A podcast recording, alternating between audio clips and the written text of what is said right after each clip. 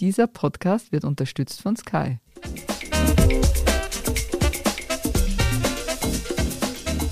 Sie hören Serienreif, den Standard-Podcast über die kriegerische Welt der Serien.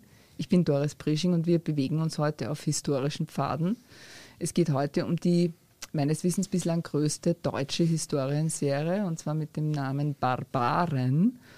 Und ich habe die große Freude, mit einem, nämlich mit dem Hauptdarsteller zu sprechen. Mir gegenüber sitzt Laurenz Rupp. Hallo, lieber Laurenz. Hallo, vielen Dank für die Einladung.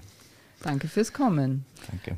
Laurenz Rupp spielt den Barbaren Arminius, später Hermann, ist der Anführer der Germanen und unter Hermann wurde auch diese Schlacht bekannt, die den historischen Hintergrund bildet, nämlich die Hermannschlacht, wie der Name schon sagt, oder nach dem römischen Statthalter in der Provinz benannten Varusschlacht. Mhm.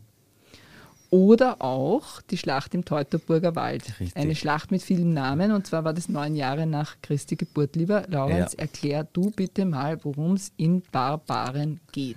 Also ähm, es geht um äh, drei junge Menschen, um eine Freundschaft, die eben ähm, in dem, mit dem Hintergrund der Varusschlacht eben äh, erzählt wird und unter anderem von mir, Arminius, der ähm, der Sohn eines äh, Cherusker-Fürsten war, nämlich von, äh, von Segimer.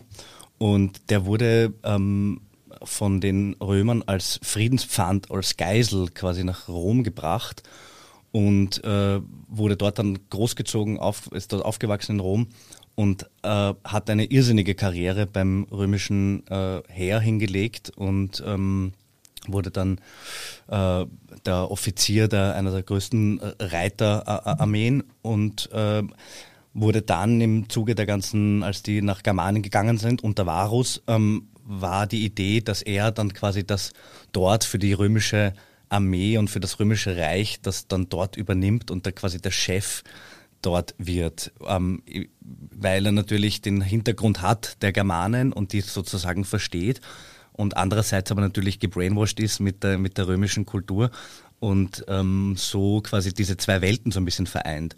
Also da muss man eh sagen, die Römer waren ja da unglaublich äh, schlau, das haben die ganz oft gemacht, dass sie sich in ihren Provinzen, egal wo, ob in Syrien, in Spanien, in, in Germanien, haben sie sich einfach die Kinder von den wichtigen Leuten geholt und haben gesagt, pass auf, ich habe dein Kind, ähm, ich nehme nicht an, dass wir irgendwelche Probleme haben werden, oder? Und, und, und, und so haben sich natürlich die ganzen Fürsten und die ganzen äh, anderen an den Provinzen haben sich natürlich dann haben sich, konnten sich natürlich nicht irgendwie auflehnen gegen das Reich, weil die ganzen Söhne und Kinder natürlich dort waren und die natürlich sofort umgebracht worden wären, wenn es da Probleme gegeben hätte. Und, und schlau wie die Römer waren, war natürlich die Idee, diese Kinder dann dort dann auch einzusetzen als Statthalter oder als, als Leute, die sie, als Berater, die das, die nämlich beide Kulturen verstehen, nämlich die, die, aus der sie kommen und die Kultur, die sie halt quasi, und der sie aufgewachsen sind. Also. Und der Arminius ist aber dann sozusagen, äh, wie wahrscheinlich viele andere Kinder, die dann groß geworden sind, irgendwann einmal in einem Dilemma, kann man so sagen, oder? Richtig, genau. Der hat natürlich dann, der leidet dann unter einer wahnsinnigen Sinnkrise und weiß nicht, woher er kommt eigentlich, woher, woher, wo liegen seine Wurzeln, wer ist er, ähm, was, was bedeutet die eigene Kultur, mit welcher identifiziere ich mich mehr. Ähm, hat sich aber natürlich wahnsinnig verraten gefühlt, aber auch so als Kind. Also das muss man, das kann man ja nicht begreifen, wenn ein Vater sagt, du übrigens, das ist jetzt eine politische äh, Tat, ich gebe dich da jetzt weg, das meine ich gar nicht böse, das muss ich so machen, das versteht ja ein Kind nicht. Der hat das natürlich total, also so habe ich es zumindest interpretiert, mhm.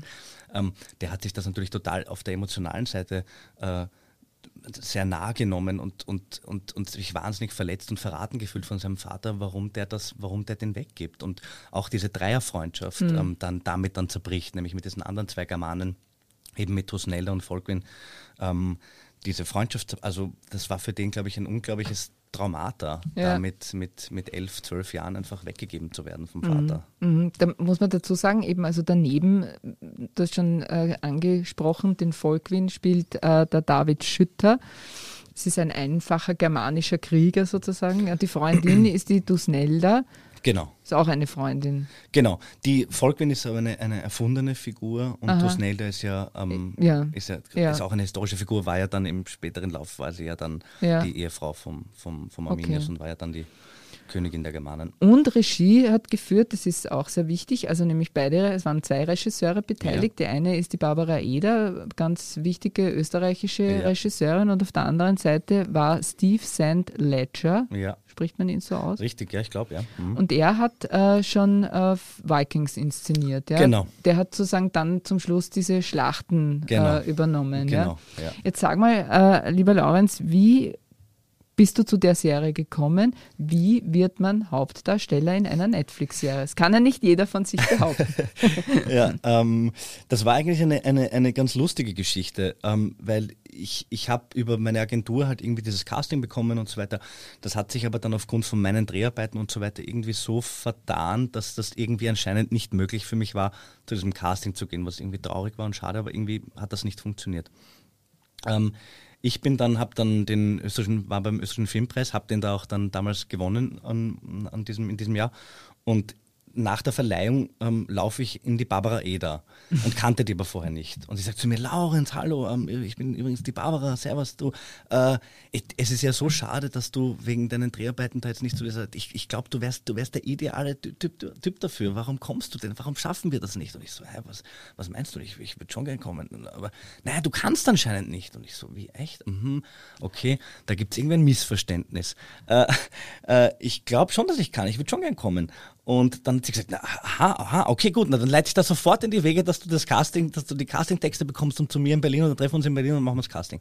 Und so war das dann auch. Und, und dann hast du mit deinem Agenten ein ernstes Wörtchen gesprochen, oder? Nein, so, nein. Das, das gibt's ja wohl nicht, oder? das war auch nicht deren, das war auch nicht ihr Fehler. Da hat es, glaube ich, irgendwie über verschiedene Ecken war das irgendwie problematisch. Also ich, ich kann dir auch gar nicht mehr sagen, was da jetzt wirklich genau war. Es hat leider nur damit geendet eben, dass ich es irgendwie nicht machen konnte oder vor allem, weil der Drehzeitraum so riesig war, dass, dass da irgendwie Aha. klar war, das geht gar nicht mit diesen anderen Projekten, zu denen ich schon zugesagt habe. Also mhm. da gab es irgendwie solche Geschichten. Aber, Aber, es war schon von Anfang an klar, dass du sozusagen den Arminius spielen sollst. Also das nicht einmal, Aha. nicht einmal. Ich, ähm, mir wurden beide Rollen angeboten. Ich habe auch zum Casting musste ich gehen ähm, mit gelerntem Text von Volkwin und gelernter Text von Arminius.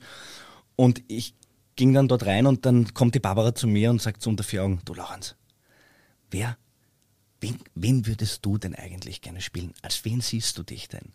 Und ich habe gesagt, ähm, du, das sage ich jetzt wirklich ganz frei, ohne Eitelkeit, nicht weil der Arminius sozusagen die, die historische größere Figur ist, aber ich glaube rein, was ich darüber jetzt gelesen habe von euch, liegt mir, glaube ich, der Arminius mehr. Und sie sehe ich genauso.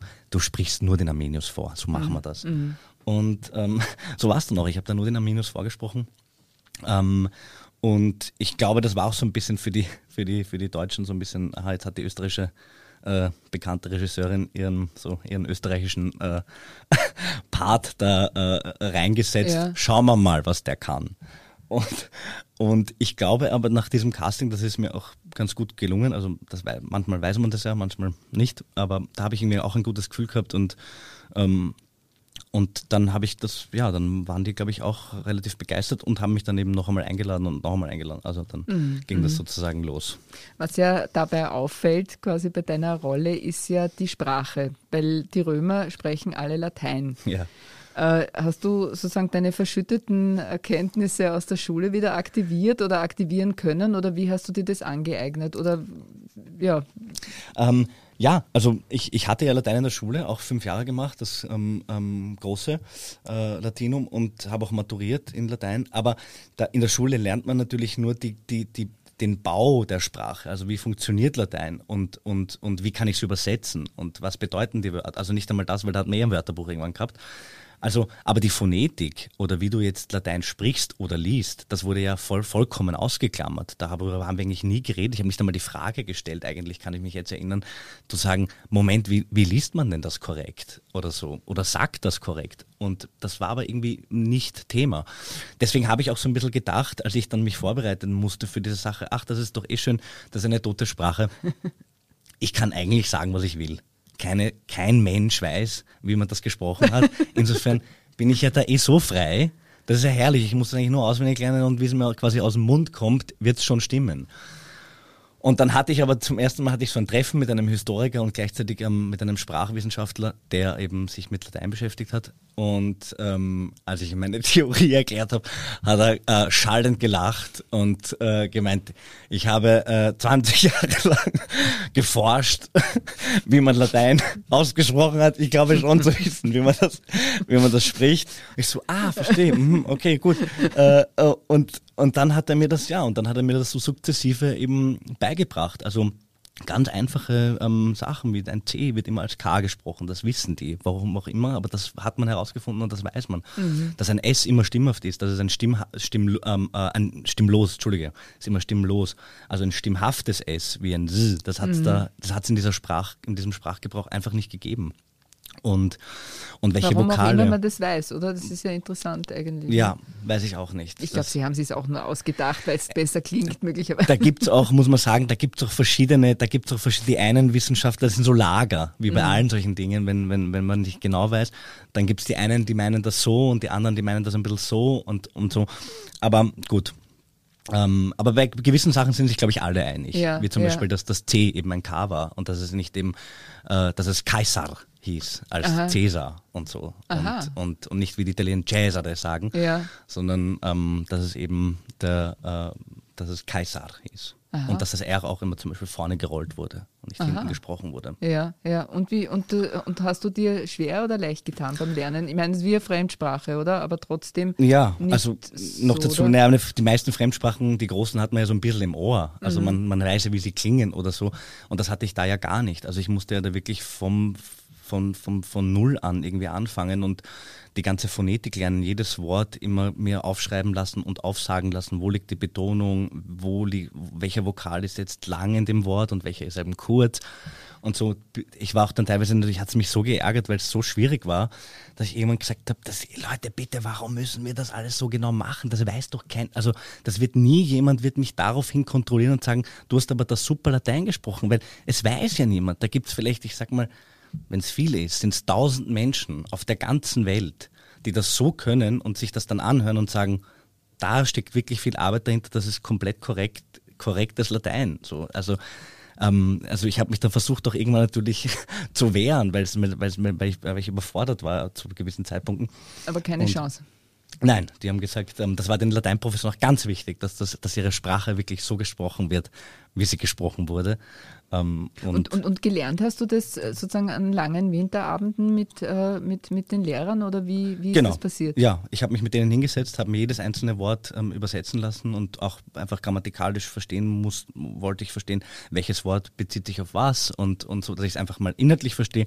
Und dann ähm, in weiterer Folge natürlich ähm, habe ich alles quasi, habe ich Tonsprung gehabt von jedem Satz, damit ich immer nachhören konnte, falls ich mir nicht sicher war, wie wird denn das Wort jetzt nochmal schnell ausgesprochen und habe das alles aufgezeichnet gehabt und habe es einfach mhm. quasi wie eine Musik, also man kann es fast eher vergleichen mit musikalischem Lernen. Ja, so. ja, also ja. Das was aber interessant ist, auf der anderen Seite gibt es die Germanen und die Germanen reden eigentlich wie, ich weiß nicht, Influencer oder so im Grunde genommen, oder? Äh, wie, wie, kam, weißt du, wie es da dazu, wie das, wie das kommt? Ähm, ja, natürlich, dass unsere Geschichte aus der Sicht der Barbaren erzählt wurde. Ähm, war klar, äh, dass, dass, dass, das ist quasi die Hauptsprache dann und man hätte es nicht, weil hätte man jetzt ein Altgermanisch zu einem Altgermanisch gegriffen oder so und bei den Römern zu einem Latein gegriffen, dann wäre diese ganze Serie äh, in Fremdsprachen gewesen und da weiß Netflix oder, oder da gibt's Forschungen oder Statistiken dazu, dass die Leute das dann nicht einschalten, weil ab einem gewissen Aufwand an Untertiteln, wenn Leute das lesen müssen,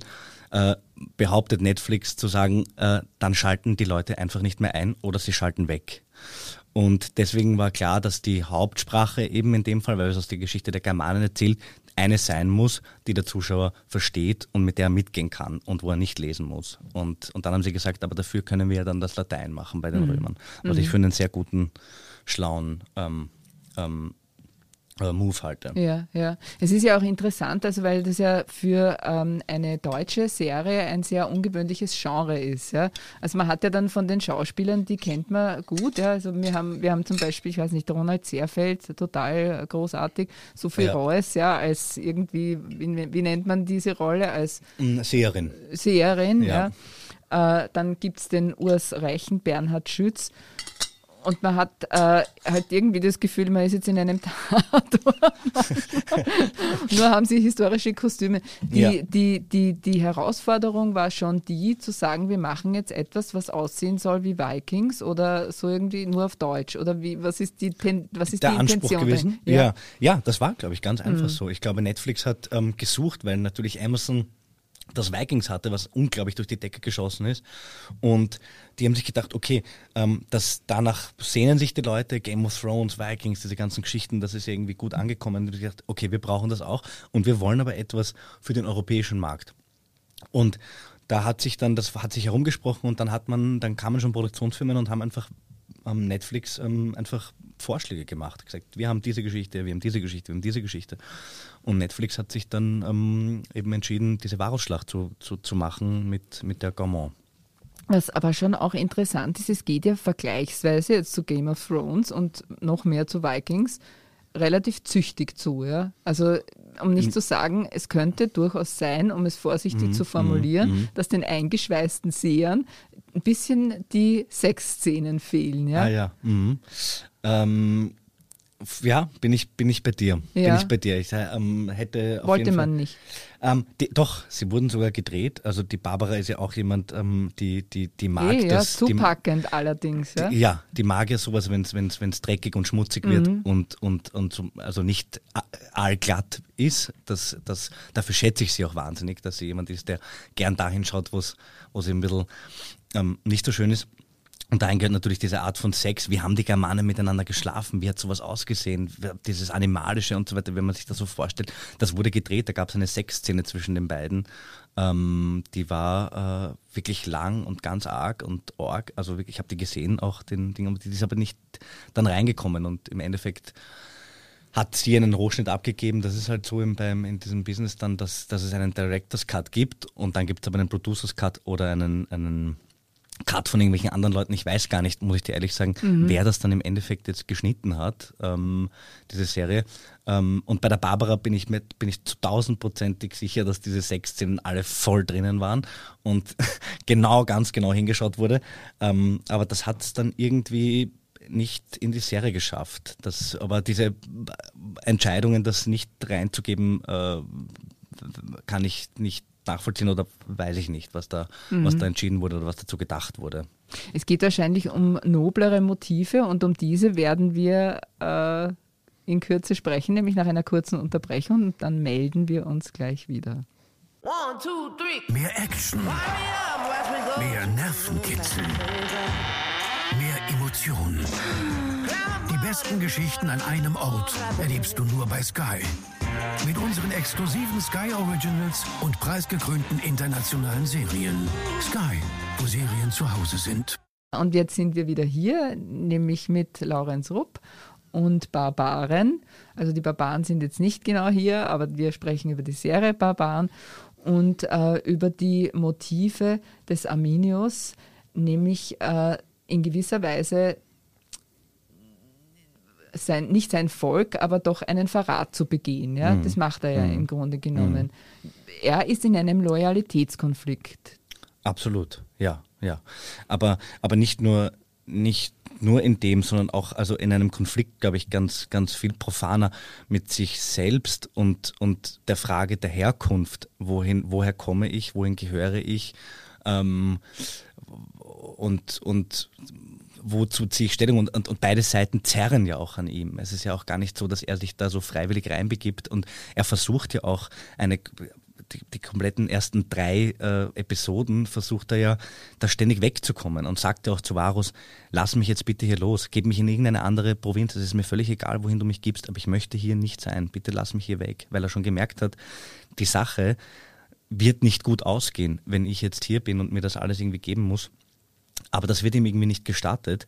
Und ähm, dann wollen die Germanen von ihm die ganze Zeit, dass er sich zu ihnen bekennt und dass er, dass er, dass er da Seite bezieht. Dann wollen die andere Seite und er fordert ständig da seine, seine, seine Loyalität ein. Und aus diesem Ge Gezerre von links und rechts, ähm, äh, ja, wird er dann irgendwann, bricht da sozusagen ein, ein, ein, ein Ventil auf, das, ähm, und irgendwann muss er sich entscheiden. Also es bleibt ihm dann irgendwann nicht einfach auch nichts mehr anderes übrig, als einfach Farbe zu bekennen in irgendeiner Form. Aber da wollte ich das auch nicht so klar spielen. Ich wollte das auch nicht so ja. eindeutig machen, weil ich das, glaube ich, unspannend finde, wenn, wenn Figuren oder Menschen ähm, so ganz klar immer sind in ihren, in ihren Haltungen und Entscheidungen. Und ich, ich kenne das auch eben von mir und auch von meinen Freunden und Familien, dass, dass das ja oft so ein ähm, nicht schwarz oder weiß ist, sondern dass es so viele tausende Grautöne gibt und, und er sich dann Farbe bekennt, aber trotzdem sich die ganze Zeit fragt, ist das überhaupt richtig, wenn ich, wenn ich jetzt das mache, stimmt das? Und äh, was für Konsequenzen hat das und, und so weiter. Also da jetzt 15.000 seiner, seiner Legionäre in den Wald zu locken und sie dann quasi abzuschlachten, ist jetzt auch nicht etwas, wo man sagt, kein Problem. Äh, ich weiß jetzt übrigens, wer ich bin, ich bin der Germane und wir schlachten die jetzt einfach alle ab. Also da, da, das ist ja auch ein, ein, ein, ein unglaublich ähm, mit Zweifeln behafteter ähm, äh, äh ähm, ja, also eine, eine Entscheidung, die er da treffen muss. Und ich glaube so, und das fand ich eben spannend, es nie, dem Zuschauer nie das Gefühl zu geben, ah, jetzt ist er vollkommen der Römer, jetzt ist er vollkommen der Germane oder so, sondern das, das musste immer so in einem, in, einem, in einem Grenzbereich liegen, wo der Zuschauer eben nicht weiß, was, was denkt er gerade und wo fühlt er sich jetzt mehr hingezogen und wo nicht. Ja, so. ja. Die, die, die, die Schlacht selber ist ja sozusagen als historischer Stoff auch extrem spannend. Warum? Weil die Schlacht war sozusagen aus mehreren Gründen bemerkenswert. Erstens einmal war sie riesig. Ja. Äh, es haben sich sozusagen die Kleinen zusammengetan, die ja, soweit ich das jetzt nachgelesen habe, äh, auch nicht miteinander sehr sehr gut konnten. Mhm, aber ja. da, hab, da ist es gelungen, sich sozusagen zu verbünden ja. und gegen die Großen äh, mhm. aufzustehen. Ja. Das wird äh, sozusagen dann wirklich auch als Wendepunkt in der Geschichte gewertet. Mhm. Äh, und das war auch, sagt man, erstmals das ähm, Auftreten eines deutschen Nationalgefühls. Ja einer nationalen Identität. Ja? Und äh, das ist vielleicht dann in der Folge auch nicht unproblematisch. Ja. Ich weiß, worauf du, worauf ja, du abzielst. Wie, wie kann man sich sozusagen davon distanzieren, was nämlich in der Folge war, dass natürlich quasi auch sowas wie äh, danach Nazis im Grunde genommen sich sehr auf diese Schlacht auch bezogen haben ja. und daraus auch eine Ideologie, eine kranke Ideologie mehr oder weniger gemacht haben. Ja. ja. Weil es gibt ja zum Beispiel, Entschuldige, das sage ich jetzt ja, nur, ich weiß jetzt nicht wo, aber wo, wo gibt es dieses, dieses riesen, riesen, riesen Denkmal? In, in Detmold. Genau, in ja. Detmold, ja. ja. Das ist eine, eine 25 Meter Genau, ja. Hermannstatue, ja. ja. Genau. Mhm. Also genau. was, was wirklich. Die ist aber auch jetzt nicht aus einem, die ist jetzt nicht von Rechten oder sowas gemacht worden. Die hat jetzt auch. Aber es ist ein Anziehungspunkt, ja, für das, Rechte, ja. Richtig, genau. Ja. Aber sie war jetzt nicht irgendwie von, also die wurde jetzt nicht irgendwie aus Rechten. Nein, nein, das nicht. So. Aber, aber es wird immer wieder sozusagen, trifft man sich dort, soweit ich das jetzt irgendwie. Also ich glaube, dass, dass, dass egal welche Ideologie, vor allem auch die Rechten, sich da ständig an irgendwelchen ähm, Mythen bedienen und sie einfach zweckentfremden oder sich einfach an sich reißen ähm, und aber teilweise einfach keine Ahnung haben, was denn da eigentlich wirklich dahinter ist. Weil wenn man sich mit dieser Figur Arminius beschäftigt, dann widerspricht alles, was die Rechten so für sich, für sich glauben, dass sie, dass sie das sind, nämlich loyal, ehrenhaft oder so, so solche Tugenden, die, die, das war der nicht. Also wenn man sich beschäftigt mit dem wirklich genau, dann kann der gar nicht von denen eigentlich äh, also da, da, benutzt werden. Aber trotzdem wird er halt, ich, ja, es ist halt einfach, da wird einfach auch, das ist eine Bildungslücke auch, die die einfach dann teilweise haben und einfach eindeutig, wenn man, wenn man sich eben damit genauer beschäftigt, wird klar, ähm, dass sich die damit nicht beschäftigt haben und überhaupt keine Ahnung davon haben, wer dieser Mann war. Und ähm, ähm, ja, ich tue mir immer ein bisschen schwer mit dieser Frage, äh, ähm, mhm. aber ähm, ja, es kann nicht sein, dass man, also das wäre jetzt einmal mein, äh, mein, meine, meine Idee dazu oder mein Ansatz dazu. Ich glaube nicht, dass es nicht sein kann, dass man sich Stoffen nicht mehr widmen darf, ja, nur weil sie sozusagen äh, irgendwann einmal zweckentfremdet wurden. Ja. Mhm. Und das ist ja dann doch wiederum eine neue Interpretation. Ja. Also wie kann man sich wie kann man sich dem Thema oder auch der Geschichte nähern, ja? Äh, hm. Weil es sollten ja im Grunde genommen keine Tabuthemen geben oder auch bleiben dürfen, ja? Yeah. Weil man sie sozusagen einmal äh, anders in einer, in einer krankhaften Weise mhm. interpretiert hat. Ja, ja, ja, ja. Mhm, das stimmt. Ja. Das stimmt. Und das ist auch bei uns überhaupt nicht eben diese Art von, von, von Rassenthema oder sowas, was die ja da so eben mhm. für sich da missbrauchen, da die Rechten.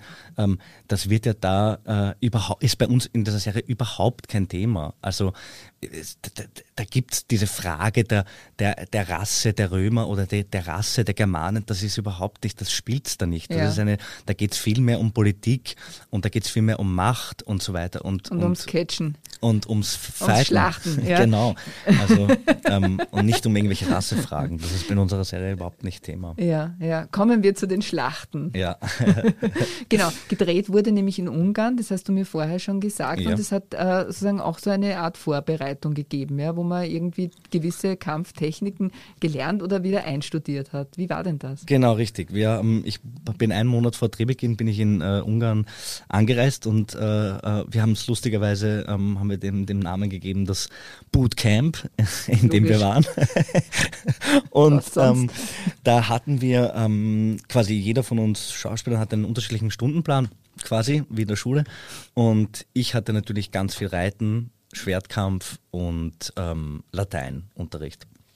Und das haben wir eine, einen Monat lang einfach so Tag für Tag irgendwie da gemacht und, und das war unglaublich spaßig und, und als Team und mit den Kollegen und dann habe ich da den Richard Ryan kennengelernt und das war unglaublich schön mit dem zu arbeiten, weil der so eine Ruhe und so ein Wissen an den, an den Tag gelegt hat und uns wirklich getriezt hat. Also ich hatte so viele Choreografien und die musste ich jeden Tag bin ich dahin gelaufen. Zwei Stunden lang habe ich mir das immer wieder wiederholt und ich habe mich irgendwann gefragt, warum müssen wir das schon wieder machen?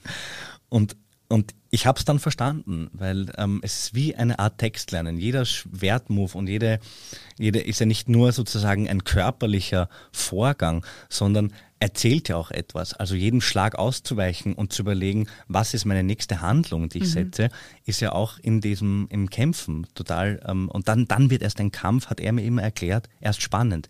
Wenn das einfach nur cool choreografiert ist, hat er gesagt, wird diese Sache nie schön werden. Es ist viel besser, wenn es vielleicht sogar schlampig gemacht wird, aber wenn du hinter jeder Verteidigung und hinter jedem Angriff eine Handlung setzt und eine Entscheidung triffst, dann wird die Sache unglaublich spannend und toll. Und das, dass der so zum Beispiel auch da so inhaltlich an die Sache gegangen ist und es eben nicht, weil er eben Choreograf oder sowas ja. ist, sondern nicht nur choreografisch rangegangen ist, hat mir gezeigt, okay, gut, ähm, der, der hat, der kommt aus einem anderen Feld und das ist wirklich ähm, ähm für Schauspieler natürlich unglaublich toll, wenn das so gedacht wird. Das heißt, eine Szene, eine Stuntszene äh, ist wie kann man das ein bisschen vergleichen wie ein Tanz? Absolut, ja? ganz genau, ja. ja. Also mit ganz Schritten. Genau, ganz genau. Jeder, der, aber wirklich jeder kleinste Schritt. Wo setze ich meinen Fuß hin, wo tue ich meine Arme hin, wo schauen die Augen hin ähm, und so weiter. Und dasselbe, aber dann das Schwierige ist ja auch immer, das hat er auch immer zu uns gesagt, ihr wisst, ihr könnt die Choreografie, aber ihr wisst nicht, was der nächste Schlag ist. Das heißt, ihr müsst jedes Mal vor jeder, wenn ein, ein Schlag kommt, immer spielen oder versuchen, es, es so entstehen zu lassen, als würdest du dich überrascht fühlen davon, dass jetzt die Axt von oben kommt oder von der Seite kommt und so. Und das war natürlich auch eine totale Falle, in die man tappt, weil wenn du das irgendwie 25 Mal oder 100 Mal immer machst, diese Choreografie wird es irgendwann so automatisiert, dass es so gut in den Körper geht, dass man gar nicht mehr ähm, eben diese Zwischenschritte, diese kleinen, die interessant sind, dass man die übersieht und, und, und sie nicht spielt und es dann so unglaublich sauber wird und so eine ganz, ganz von außen gesehen eine ganz tolle Choreografie ist, aber irgendwas, irgendein Zauber irgendwie fehlt. Und, und da hat uns immer wieder ermahnt und gesagt, hast zwar alles richtig gemacht, jeder Schritt war gut gesetzt, aber ich habe deine Entscheidungen nicht gesehen und ich habe die Überraschungen nicht gesehen. Und und das war, das war super. Mhm, mhm. Na, klingt extrem äh, spannend, weil äh, die Frage ist ja wirklich auch, tut man sich dann weh? Ähm, es, das passiert leider. Mhm. Also wir haben natürlich so Stuntschwerter, die sind aus Plastik und, und sind, haben so den Metall-Look. Und es kann schon mal passieren, dass das sozusagen irgendwo abrutscht und ein Finger oder sowas erwischt wird oder eine Schulter oder so. Also ich habe schon ein paar blaue Flecken davon getragen, aber umso besser natürlich der Standkoordinator und umso konzentrierter du auch bei der Arbeit bist, umso weniger passiert das auch. Also es sollte eigentlich im Idealfall nicht passieren, weil die, ja. weil die weil die, die Umstände so gebaut sind, dass es eigentlich eben nicht passiert. War es körperlich eine sehr intensive Arbeit? Wie würdest du sagen? Ich meine, ich glaube schon intensiver als mitten im Achten, wo du auch gespielt hast. Da habe ich auch oder? gespielt, ja. ja. ja. das ist lang her jetzt schon, ja. ja. Das ist ja schon 14, 13 Jahre, 14 Wahnsinn, Jahre oder so, oder? ja. Ja. Der größte Irrtum der. ist dir das unangenehm, wenn man dich darauf anspricht? Sage ich jetzt einmal so. Ja, ich muss, wenn ich ehrlich bin, so ein bisschen. Also, okay. Entschuldigung, ich ziehe die Frage zurück. Alles okay. Nein, nein. Ich, also nein, aber das muss man ja schon sagen. Ja, ich meine, das ist was für eine Karriere, oder? Von dort angefangen. Ja, ja. ja. Der größte Flop der. Mhm. Nein, sagen wir nicht so. Lassen wir das Thema, verschieben wir beiseite. Und jetzt ähm, Hauptdarsteller in einer Netflix-Serie. Ähm, da kann man schon stolz sein drauf, oder? Ja, absolut. Also ich bin jetzt aber nicht nur, weil, weil das ist natürlich jetzt eine sehr kommerzielle Sache. Ähm, aber ich bin auch stolz auf andere Dinge, eben wie zum Beispiel auf meinen letzten Film, auf dieses Cops. Den haben zwar leider eben nicht viele Menschen gesehen, aber es ist ein unglaublich schöner Film und ähm, die Arbeit daran hat so unglaublich viel Spaß gemacht. Und, ähm, oder andere Sachen wie meine Theatersachen, um, die, dass ich da an der Burg gespielen durfte und dass ich im Berlin Ensemble war und da irgendwie schon, also das sind ja auch alles Sachen, die man dann vielleicht nicht so mitkriegt in der, in der Öffentlichkeit und die nicht so viele Leute anzieht wie das jetzt. Und aber trotzdem darauf bin ich auch total stolz und gar nicht weniger stolz oder so. Also das Aber wenn man bei Netflix äh, eine Hauptrolle hat, öffnet das dir sozusagen eine Tür, eine weitere? Merkst du das jetzt schon oder, oder nein, nicht? Nein, überhaupt mhm. nicht. Also äh, ich glaube auch, weil es einfach noch nicht rausgekommen ist. Mhm. Ich glaube, das muss man jetzt so ein bisschen abwarten, was dann passiert und, und, und so. Also ähm, ich habe jetzt, also ich muss ehrlich sagen, das, was ich da jetzt gerade erlebe, habe ich halt auch noch nie erlebt. Jetzt zum Beispiel haben sie in Berlin aufgehangen Poster, die sind einfach 25 Meter lang und einfach 10 Meter hoch und da ist irgendwie mein Gesicht drauf. Und ähm, das war jetzt schon so, ich kriege jetzt die ganze Zeit von irgendwelchen Leuten, die in Berlin da halt rumlaufen, kriege ich so irgendwie die Fotos von mir und sagen alle so, wow, Lawrence, du bist richtig, richtig groß in Berlin. Ja. Und so, und das ist dann schon noch immer irgendwie ziemlich, also so, ja, echt? Ist das jetzt echt der Org? Mhm, komisch, ja. Also das ist schon irgendwie ziemlich aufregend, wenn man das natürlich nicht kennt, so von, von Österreich oder von Deutschland, diese diese Power auch, die natürlich Netflix da hat, eine Manpower, eine, eine Financial Power, sowas zu machen. Also ich meine, so ein Plakat würde wahrscheinlich die kompletten, also würde die, die, würde die kompletten PR-Kosten eines Kinofilms ums Fünffache übersteigen, ein Poster. Und die hängen halt in, in fünf Städten irgendwie solche fünf solche Plakate auf. Und also das ist natürlich ähm, schon cool, dass jetzt mal man das auch so sieht, diese Art von Werbung, die die betreiben können die, die halt einfach vorher ich nur gekannt habe aus, ähm, aus, aus Hollywood oder aus amerikanischen Produktionen. Es ist schon was Besonderes, würde ich sagen. Ne? Ja, ja, ja, auf jeden ja. Fall. Also und ich bin, bin, bin ganz gespannt auch, wie das da jetzt so ankommen wird und, und, und wie das die Leute mögen und wie viel sehen werden und so. Ich meine, das werden wir nie erfahren, weil Netflix ähm, das er nicht ja, sagt. Aber, aber, aber man wird es merken, würde ich jetzt einmal man sagen. Man wird es merken, ne? ja, genau. Äh, und aktuell spielst du, das hast du mir auch vorhin gesagt, äh, einen Landkrimi oder drehst du einen Landkrimi ja. mit der Marie Kreuzer. Ja. Und äh, was man jetzt hier in einem Podcast natürlich nicht weiß, äh, weil man es nicht sehen kann, ist, äh, äh, der Lorenz Rupp sitzt mir gegenüber ohne Mundschutz und ich trage einen. Ja? Und das ist, liegt daran, ja, dass äh, Lorenz ganz frisch getestet ist und weiß, dass er negativ ist. Und ich bin nicht getestet und weiß es nicht. Wie ist das Drehen unter Corona? Ähm, erstaunlicherweise geht es eigentlich ganz gut. Also ähm, es, es ist natürlich so eine Grundnervosität irgendwie so bei allen da, dass, dass, und alle haben so ein bisschen Angst, dass es natürlich, dass es natürlich irgendwie ein Drehstopp passiert, wenn einer ähm, das ans Set bringt. Und ich glaube, es ist für jeden selbst, glaube ich, und das ist eben die Erkenntnis oder für mich, für dich selber ist es, glaube ich, am allerschlimmsten. Also man will ja nicht der sein, der es ans Set bringt. Wenn das jemand anderer ans Set bringt, wäre das zum Beispiel für mich als Lawrence überhaupt kein Problem. Und ich würde dem überhaupt keine Vorwürfe machen. Und mich interessiert nicht einmal, was der gemacht hat. Ob der bei einer Hochzeit war, ob der nur einen Freund getroffen hat. Es ist mir völlig, es ist mir völlig Latte. Aber, aber ja nicht der selber sein. Und, und deswegen bin ich da jetzt eben auch äh, einfach vorsichtig, weil ich das um, um, unter allen Umständen vermeiden will, dass ja. ich derjenige bin, der sozusagen diesen Drehstopp ähm, verursacht. Aber das Drehen selber ist mehr oder weniger so strukturiert schon und, ja. und, und, eingespielt, ja. dass man da ja. wirklich in der. Ja, ja. Das haben sie, das, also da muss ich da wirklich einen großen Respekt an die ganze Industrie ähm, abgeben. Das ist ziemlich schnell, ziemlich gut gelöst worden. Und ähm, Ja, wir werden zweimal in der Woche getestet alle und, und so, also da gibt es eine hohe Aufmerksamkeit, es tragen alle, die ganzen Fahrer, wenn wir denen aussehen, tragen Masken, also es ist alles, da gibt es so, so, verschiedene Zonen, die dann so gebaut sind, die innerste Zone wie Schauspieler, Regie, Kamera und so weiter und dann die nächste Zone und also das ist alles schon ziemlich ziemlich, ziemlich durchdacht und, und clever gemacht. Aber natürlich ist es, ist es einfach nur, ist es eine Maßnahme, die sozusagen eine, an eine Maxime versucht ranzukommen, die aber nicht erreichen kann, unmöglich erreichen kann, nämlich dass es, ähm, dass es eben nicht passiert. Äh, die Wahrscheinlichkeit ist noch immer da, dass es passieren kann und, und, und ja. Ja, wir sagen, möge es nicht passieren. Ja, oder? genau, ja, ja. genau, genau. So, liebe Lorenz, jetzt brauchen wir noch, weil wir ja ein Serienpodcast sind und Ja. wir eigentlich immer so enden, eine, äh, eine, eine Serienempfehlung oder eine Lieblingsserie von dir. Was, was sollen wir uns deiner Meinung nach unbedingt anschauen? Ähm, ich habe gerade angeschaut, ich bin leider noch nicht fertig mit dir, aber ich bin jetzt schon so begeistert, glaube ich, dass ich sie äh, aussprechen kann. Ähm, die Empfehlung, ähm, ich habe mir angeschaut, Unbelievable heißt die auf Netflix Ja. ähm, und geht, äh, kennst du sie? Ja. Hast, ja? Hast Ja. du davon bekommen? Ja. Ja. Und, ähm, und ich bin jetzt eben bei der dritten Folge oder so, aber es ist so toll erzählt, wie das jetzt damit begonnen hat, so ein Vergewaltigungsopfer, Mädels, die halt, oder Frauen, die vergewaltigt werden. Und dann der Umgang damit sozusagen von den Behörden. Das ist irrsinnig spannend, wie das da irgendwie aufgerollt wird und, und erzählt wird. Ähm, und, und ich finde das auch schauspielerisch einfach. Das Thema ist erstens spannend. Es ist leider auch, muss ich sagen, ganz schön hart. Also es ist jetzt nicht unbedingt ähm, so, so leichte Kost, aber ähm, es ist ganz toll erzählt und, und, und total gesellschaftskritisch und, und, und auch die, die Hauptdarstellerinnen finde ich Ja, irrsinnig sind gut. großartig. Ne? Ja. Merit Weber und ähm, Toni Collette. Ne? Ah, die, die, Ja. das ist die FBI, äh, Ja. die Toni Collette, ist Ja. die, ja, die ist, Ja. die finde ich, die ist, aber auch die, die das junge Mädel ist fantastisch. Na, ist großartig. Danke für diesen Serientipp. Ja, das ist eine wirklich mit wärmster Empfehlung. Jeder muss diese Serie mindestens einmal geschaut haben. Naja, einmal reicht eigentlich. Ja, braucht man auch Nerven für die Serie. ah, absolut, ja, allerdings. Ja.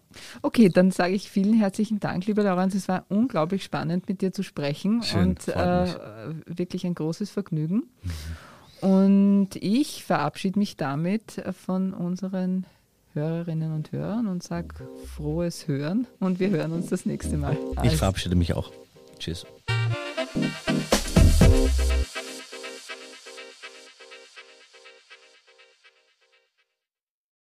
One, two, three. Mehr Action, mehr Nervenkitzel, mehr Emotion. Die besten Geschichten an einem Ort erlebst du nur bei Sky. Mit unseren exklusiven Sky Originals und preisgekrönten internationalen Serien. Sky, wo Serien zu Hause sind.